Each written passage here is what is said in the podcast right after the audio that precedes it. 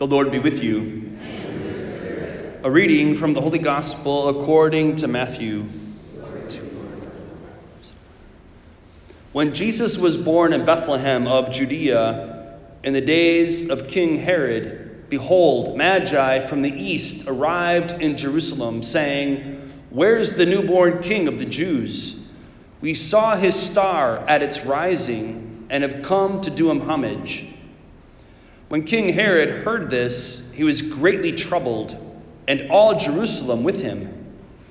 Assembling all the chief priests and the scribes of the people, he inquired of them where the Christ was to be born. They said to him, "In Bethlehem of Judea, for thus it has been written through the prophet, 'And you, Bethlehem, land of Judah, are by no means least among the rulers of Judah, since from you shall come a ruler who is to shepherd my people Israel.'" Then Herod called the Magi secretly and ascertained from them the time of the star's appearance. He sent them to Bethlehem and said, "Go and search diligently for the child. When you have found him, bring me word, that I too may go and do him homage." After their audience with the king, they set out. And behold, the star that they had seen at its rising preceded them, until it came and stopped over the place where the child was. They were overjoyed at seeing the star, and on entering the house, they saw the child with Mary, his mother. They prostrated themselves and did him homage. Then they opened their treasures and offered him gifts of gold, frankincense, and myrrh. And having been warned in a dream not to return to Herod, they departed for their country by another way. The Gospel of the Lord. Praise to you, Lord Jesus Christ.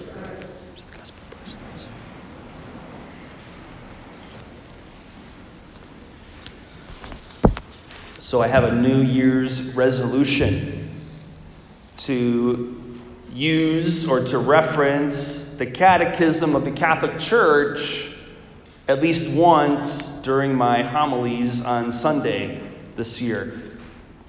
This is a new edition of the Catechism just printed by Ascension Press. And if any of you did the Bible in a Year podcast with Father Mike, show of hands, any of you all? Okay, yeah, some of you did that.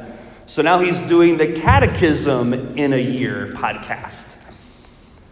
So I probably won't listen to the podcast myself. But if you've never read through the Catechism, I highly recommend it, because Father Mike's very good, very entertaining, very articulate.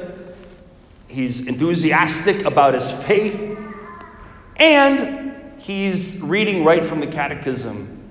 So if you've never had a chance to read the relatively new Catechism, it's less than 30 years old, it's worth doing. I've studied it a lot, but it's always good to go back and review. So that it's divided into four parts: what we believe, how we worship, how we live our lives, like the morality, you might say, how we live, and then finally, how we pray. The last part is dedicated to prayer. So in this first part, what we believe, number 528, it explains our feast day today, the Epiphany. The Epiphany is the manifestation of Jesus as Messiah of Israel, Son of God, and Savior of the world. The great feast of Epiphany celebrates the adoration of Jesus by the wise men from the east, together with his baptism in the Jordan and the wedding feast at Cana in Galilee. We'll come back to that. In the baptism in the Magi, representatives of the neighboring pagan religions, the gospel sees the first fruits of the nations who welcome the good news of salvation through the incarnation. The Magi's coming to Jerusalem in order to pay homage to the King of the Jews shows that they seek in Israel in the messianic light of the Star of David, the one who will be king of the nations. Their coming means that pagans can discover Jesus and worship him as Son of God and Savior of the world only by turning toward the Jews and receiving from them the messianic promise as contained in the Old Testament.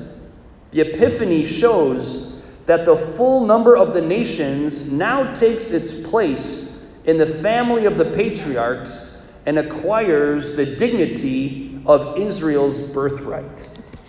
So that's a rather long paragraph. But there you go, a good explanation of the Epiphany. And then it gives other numbers that will help you fully understand what was just read. So it's going to other sections to highlight certain aspects of that number that we just read. So essentially, Epiphany is a manifestation. Christ Jesus manifesting himself to the nations. And again, as I said in my opening comments, we are all beneficiaries of this because, as I said, I don't think any of us here were born into Jewish families. So he manifests himself so that we can be attracted to him, so that he can draw us to himself. The star in today's narrative, in today's gospel, is something we're all pretty familiar with. It's a very popular symbol in the Christmas season. And we know that they followed the star. They were drawn by it. They were drawn to it. And they followed it.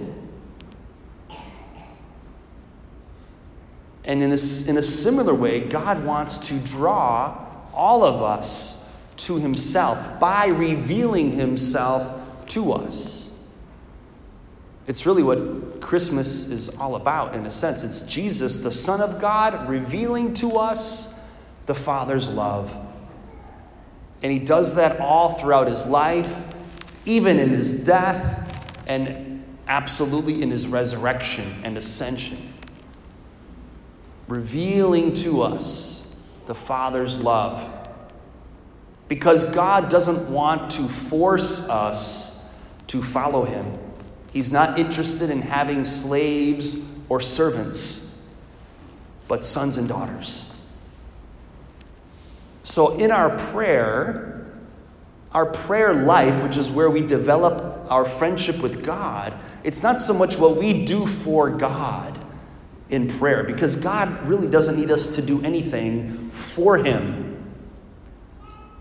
So then our prayer is an opportunity for God to do something for us. And what does God want to do for us in our prayer? He wants to reveal himself to us, his love, so that we are drawn to him, so that we are attracted to him. That's how God wants to work in you and with you and through you. Again, he's not interested in forcing you or making you do something out of fear, but rather he wants to attract you out of love. So a simple prayer would be, Lord, in this new year, please help me to allow myself to be drawn by you, closer to you. When I go to my prayer, help me to be aware of how you are revealing yourself to me, how you are revealing your heart, your love to me. And then let me be drawn by that, and let me give you permission to draw me closer to yourself so that your unchanging love can change me. I got that from Pope Francis. So that your unchanging love can change me. Because I need to be changed. I want to be changed. I want to be transformed. I want to be glorified. How's that? If you paid attention to that first reading and the second reading, The word glory appears a lot. And that is ultimately what God wants to do for you. He not only created you, he not only saved you, but in the end, he wants to glorify you. Which is to say, he wants to give you his very life, his very spirit. See, I'm wearing gold today. Gold represents this glory that has been revealed by God. Pope Saint John Paul II would say that Jesus Christ fully reveals to us the dignity of man and the meaning of life. Jesus Christ is the answer to the question that is every human life. So if you've ever asked yourself, which all of us do at one time or another, what am I doing here? Why am I here? Why do I exist? Even little boys ask themselves that question, right? Why am I here? What am I doing? What's the meaning and the purpose of my life?